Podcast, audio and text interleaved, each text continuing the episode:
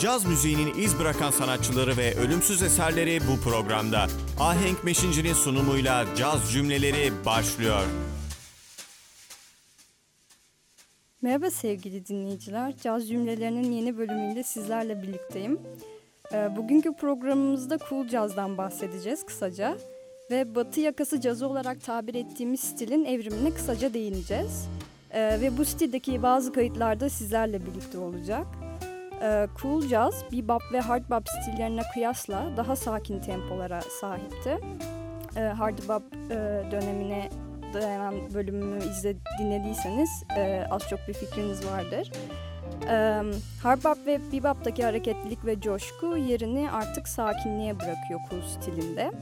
1940'lardan 1950'lere kadar olan süreçte bazı müzisyenler bu sakin ve yumuşak çalım tarzını benimsediler. Sivil haklar hareketlerinin de patlak verdiği senelerde cazın keskin değişimler geçirdiğini söylemek yanlış olmaz. Ee, cool ve hard bop'un ikiye ayrıldığı ve East Coast Jazz, West Coast Jazz kavramlarının ortaya çıktığını söyleyebiliriz kabaca. Cool Jazz stili genelde sakin ve yavaş ilerliyormuş hissi veren enstrümantal bir sound'a sahipti. Ee, aynı zamanda bu stil daha büyük ensambıllar oluşmasına neden oldu. Nonet ve tentet ensambıllarına bu stilde rastlamak e, mümkündü. Yani 9-10 müzisyenin oluşturduğu gruplardan bahsediyoruz artık. E, bu kalabalık ensambıllar bebop dönemine kıyasla daha sık karşımıza çıkıyor. E, bebop'ta genelde gruplar 4 müzisyenden oluşurdu ve baskın enstrümanlar trompet ve saksafon oluyordu genelde. Bebop sıcak, hareketli, enerjik ve özgür bir stildi. E, cool da yumuşak ve uysaldı ona karşıt olarak. E, cool stilinde yazılı aranjmanların varlığına, sıra dışı orkestrasyonlara ve melodik kontrapuana ağırlıklı olarak rastlıyoruz. Ayrıca 4 dörtlük ölçülere kıyasla 3 dörtlük, 5 dörtlük ve hatta 9 dörtlük tartımlarla da karşılaşabiliyoruz. Özellikle Dave Brubeck'in kompozisyonlarında e, bu ilginç tartımları görebilirsiniz. E, ayrıca enstrümanlarda tiz oktav aralıklarının kullanımının da bir nebze azaldığını söylememiz mümkün. Cool stilinde enstrümanların çeşitliliği de arttı aynı zamanda. E, Gil Evans ve bariton saksafoncu Gary Mulligan'ın aranjmanlarında klasik Avrupa'yı gelenekle ilişkilendirilen tuba ve Fransız kornosu gibi enstrümanların varlığını sıkça görüyoruz. Aynı şekilde Miles Davis, Gil Evans ikilisinin çalışmalarında da aynı durum söz konusu oluyor. E, spesifik olarak örnek verecek olursak Porgy and Bess, Sketch, Sketches of Spain, Quiet Nights albümlerinde mute edilmiş trompet sounduna yani bu Miles'ın karakteristik çalışıdır. E, ayrıyeten fagot ve tubanın melodik cümleciklere vurgu yapışına e, sıkça rastlarız. Bebop'ta improvizasyona olan vurgu büyükken, Cool'da önceden aranje edilen bir müzikle beraber doğaçlamanın varlığını daha çok görürüz. Ee, bebop müziği 1940'larda ana akım müzikten ve popüler müzikten ayrışmıştı ve farklı bir dili oluşturmuştu kendine. Caz artık bir sanat müziğiydi. Ee, cool cazda söylemesi basit, diatonik melodiler ve sade ritimler varken bebop ritimlerini saptamak ve takip etmek daha zordu. Ee, çünkü bebop tempoları çok yüksek oluyor ve armonik yapılarda e, daha karmaşıktı. Ee, şimdi bu konuşmamızın üzerine ilk kaydımıza geçeceğiz. Ee, Miles Davis'in 1959'da yayınlanan Porgy and Bess albümünden It Ain't Necessarily So sizlerle olacak. Keyifli dinlemeler diliyorum hepinize.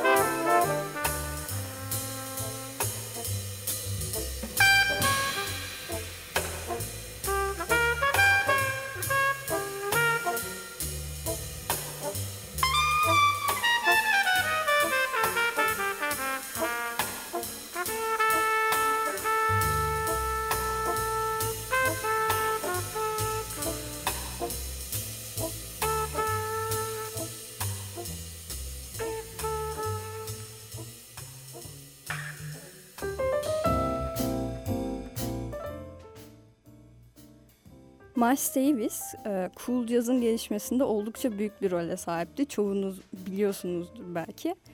E, hard bop döneminin önemli müzisyenlerden biriydi kendisi. E, ama 1950'li yıllarda farklı bir müzikal yaklaşım geliştirmeye başladı. E, çalış stili anlamında yumuşaklığı ve sakinliği benimsemişti artık. Cool Jazz'a Birth of the Cool albümüyle de büyük bir katkı sağladı Davis. Ee, bu sound aynı zamanda e, West Coast cazını etkileyecek öğeler de içeriyordu. Ee, Birth of the Cool albümü bebop stilinden gelen fikirleri, polifoni, izlenimcilik ve alışılmadık enstrümantasyon gibi modern klasik tekniklerle harmanlayan bir albümdü. Gil Evans ve Miles Davis ikilisinin karşılaşması cool akımında dönüm noktası yaratan anlardan biriydi. Gil o günlerde Miles için şunları söylemiş. Miles, Louis Armstrong gibi çalamazdı. Çünkü onun sound'u Miles'ın düşünceleriyle ters düşerdi. Miles, işe elinde hiçbir müzikal veri olmadan başladı ve zamanla düşüncelerini ifade eden bir sound geliştirdi. Bugünkü sound'u başlangıçtakine göre çok daha ileri düzeydedir. Gil Evans, Miles'a kendi sesini orkestral stile adapte etmesinde yardımı dokunan en önemli kişiydi. Miles Davis Nonet bir buçuk sene içinde 3 ayrı session'da yani kayıt gününde toplam 12 parça kaydetti. Birth of the Cool albümü içinde bu kayıtlar. Ee, bu albümün yayınlanmasından sonra Nonet üyeleri müzik kariyerlerinde önemli noktaları yükseldiler. Özellikle Gary Mulligan, Lee Konitz ve John Lewis. John Lewis modern jazz kuarteti yönetmeye başladı ve bu kuartet Cool Jazz'ın en etkili gruplarından biri oldu. Gil Evans ise Miles Ahead ve Sketches of Spain albümlerinde Davis ile çalışmaya devam etti. Ayrıca Bill Evans da 1958'de Miles Davis Sextet'e katılarak stile önemli katkıda bulundu. 1959'da ee, ise meşhur Kind of Blue albümünü kaydettiler. Kind of Blue hem cool jazz hem de model jazz açısından çığır açıcı bir albüm olmayı başardı ama şimdi bunun detayına girmeyeceğiz. Şimdiki kaydımız Birth of the Cool albümünden Rouge olacak. Miles Davis trompette, J.J. Johnson trombonda, Sandy Siegelstein Fransız kornosunda, Bill Barber tubada, Lee Konitz alto saksafonda, Gary Mulligan bariton saksafonda, John Lewis piyanoda, Nelson Boyd basta ve Kenny Clark da davulda yer alıyor. Keyifli dinlemeler hepinize. Música Cool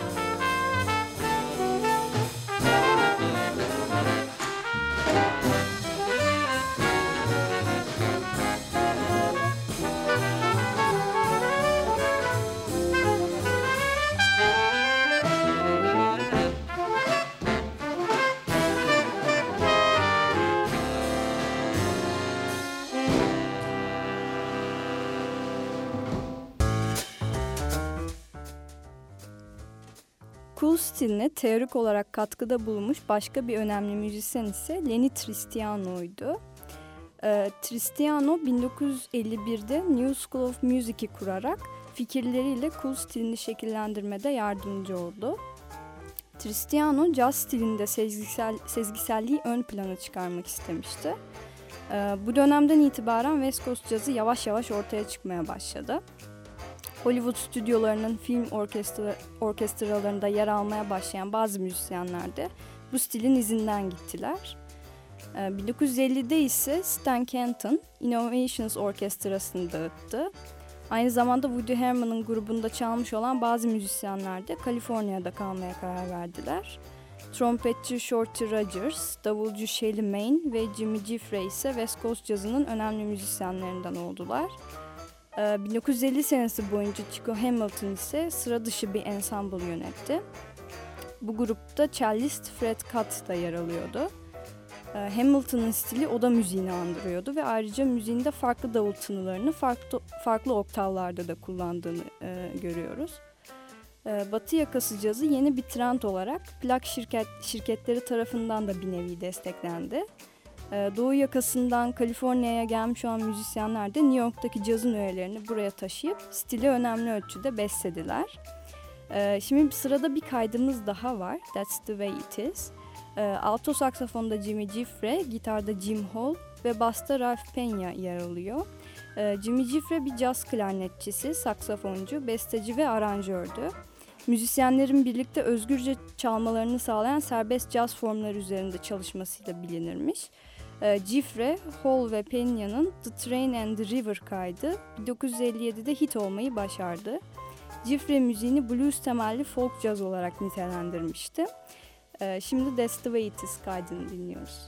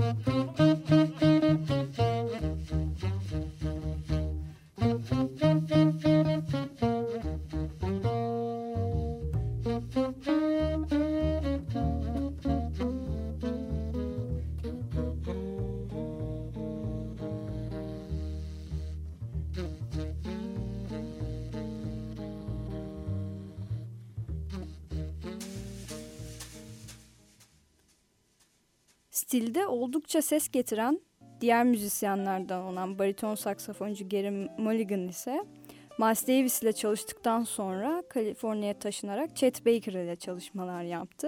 Birazdan Chet Baker'ın bir kaydını dinleyeceğiz. Ee, Mulligan 50'lerin başında otostop çekerek New York'tan Los Angeles'a geldiğinde Chet Baker de henüz fakir bir trompetçiydi. Ama ikilinin hemencecik uyumlu bir swing sound'u yakaladığını söyleyebiliriz. Baker'ın sakin kontrapuantal stili cool stilinin karakteristiğini önemli ölçüde yansıtıyordu ve şiirsel çalışıyla kendine özgü bir sound'u yaratmıştı. Ee, Gary Mulligan'ın piyanosuz kuartetinde yer almasından ve My Funny Valentine parçasının dinleyici kitlesi tarafından büyük ilgi görmesinden sonra kariyeri yükselişe geçmeye başlamıştı. Baker'ın çalışı genelde orta tempolarda olurdu ve yumuşak tınılar içerirdi. Improvizasyonu ise şiirsel cümleler e, içerirdi. E, genelde fazla tiz olmayan bir oktav aralığında kalırdı ve 8'lik 16'lık ritim yapılarını da kullanırdı sololarında. E, ayrıca melodik ve ritmik zıtlıklar yaratarak da çalışını zenginleştirmiş bir müzisyendi.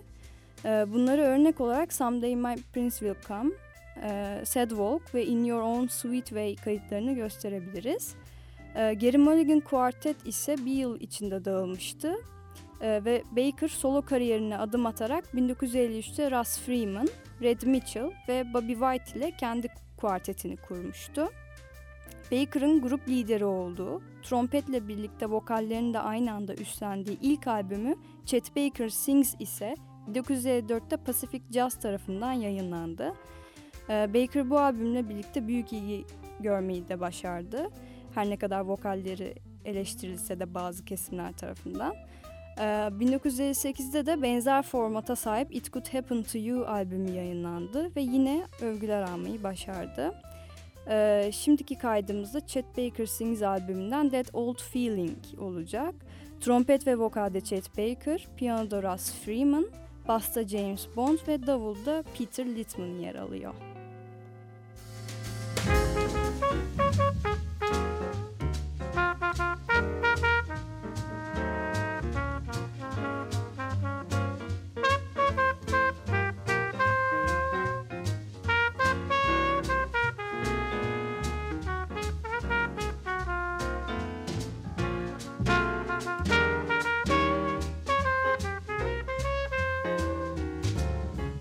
Last night and got that old feeling.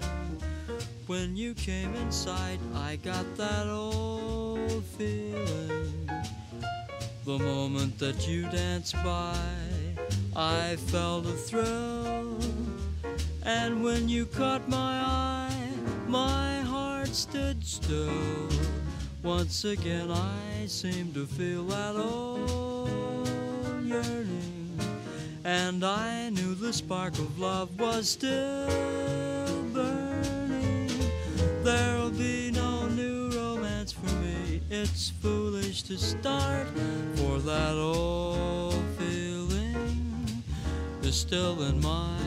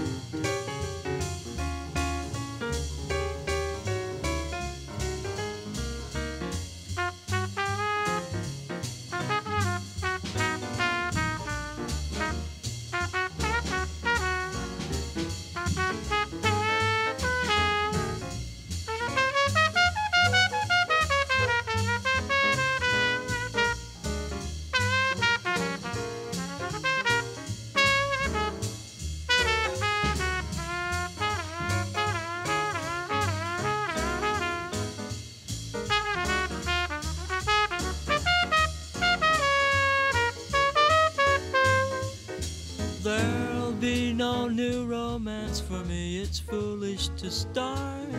For that old feeling is still in my heart.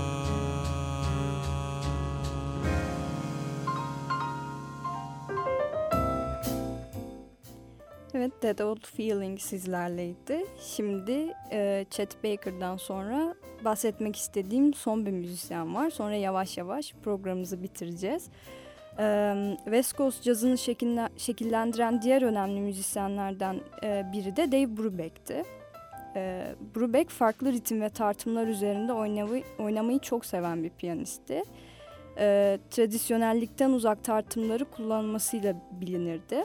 Bunun en büyük örneğini de 1959 çıkışlı Time Out albümüyle verebiliriz. Ee, Brubeck Desmond ikilisi de büyük bir uyum yakalamıştı. Brubeck Paul Desmond'ın çalışını çok sevmişti çünkü Desmond kendini çalım anlamında tekrarlayan bir müzisyen değildi. Ee, bu stilde Brubeck'in ritmik e, stiline de çok uyum sağlamıştı. Fakat grup bazı noktalarda eleştiri de alıyordu. Mesela beste ve doğaçlamalarda Brubeck ritimlere önemli ölçüde ağırlık verse de stilinde swing hissiyatı yeterince yoktu. Ee, ama bu eleştirilere rağmen grup ünlenmeyi başardı. Time Out albümündeki bestelerde kompleks tartımların kullanımı oldukça dikkat çekiciydi. Ee, mesela Everybody's Jumping parçasında 4 dörtlük, 3 dörtlük ve 6 dörtlük tartımlar kullanılmıştı ve bu değişimlerde parçadaki devamlılık hissini azaltıyordu. Ayrıca Brubeck bu parçada ilginç bir akor dizilimi kullanmayı tercih etmişti. Parça fa majör ile başlasa da çabucak ton değiştirip la bemol do makamına geçiş yapıyordu. Ee, albümdeki bir diğer parça olan Katie's Waltz'de ise e, benzer bir tartım değişimi söz konusuydu ama bu değişim daha dramatik duyuluyordu. Ana melodi dört dörtlük ölçüde çalınıp bridge bölümünde ise parça üç dörtlük vals ritmine dönüş yapıyordu. Ee, bu albümdeki diğer bir parça olan Take Five'ı da Paul Desmond yazmıştı. O da e, beş dörtlük tartım kullanılarak yazılmıştı. Bu durumda bir ölçünün eşit olarak bölünemez, bölünememesine sebebiyet vermişti. Beş dörtlük ritim dinleyiciye sanki bir vals dinliyormuş e, etkisi yaratıyordu. Brubeck'in çalışındaki bir başka nokta ise doğaçlamalarda sol elini kısıtlı bir şekilde kullanmasıydı. Ee, sağ eli hızlı ve süreklilik içeren cümlecikleri çalarken sol eliyle de akorları çalarak boşlukları doldurmayı tercih ederdi. Ee, Brubeck'in gam seçimleri ise genelde majör gamlar ve modlardan oluşurdu. Ama yine de bebop gamının etkisini ve akorların karakteristik seslerini de, de duymamız mümkündü e, sololarda. Fakat improvizasyon stili daha çok klasik müzik etkilerini içeriyordu. Bu yüzden kompozisyonlarda e, bebop ve blues tınılarındansa cool etkilerini daha çok duyuyoruz. E, şimdi son kaydımızı dinleyeceğiz ve programımızı noktalayacağız. E, Dave Brubeck Quartet'in Time Out albümünden Everybody's Jumping sizlerle olacak. Piyanoda Dave Brubeck, alto saksafonda Paul Desmond, basta Eugene Wright ve davulda Joe Morello var. Herkese iyi dinlemeler diliyorum. Kendinize çok iyi bakın. Bir sonraki programda görüşmek üzere.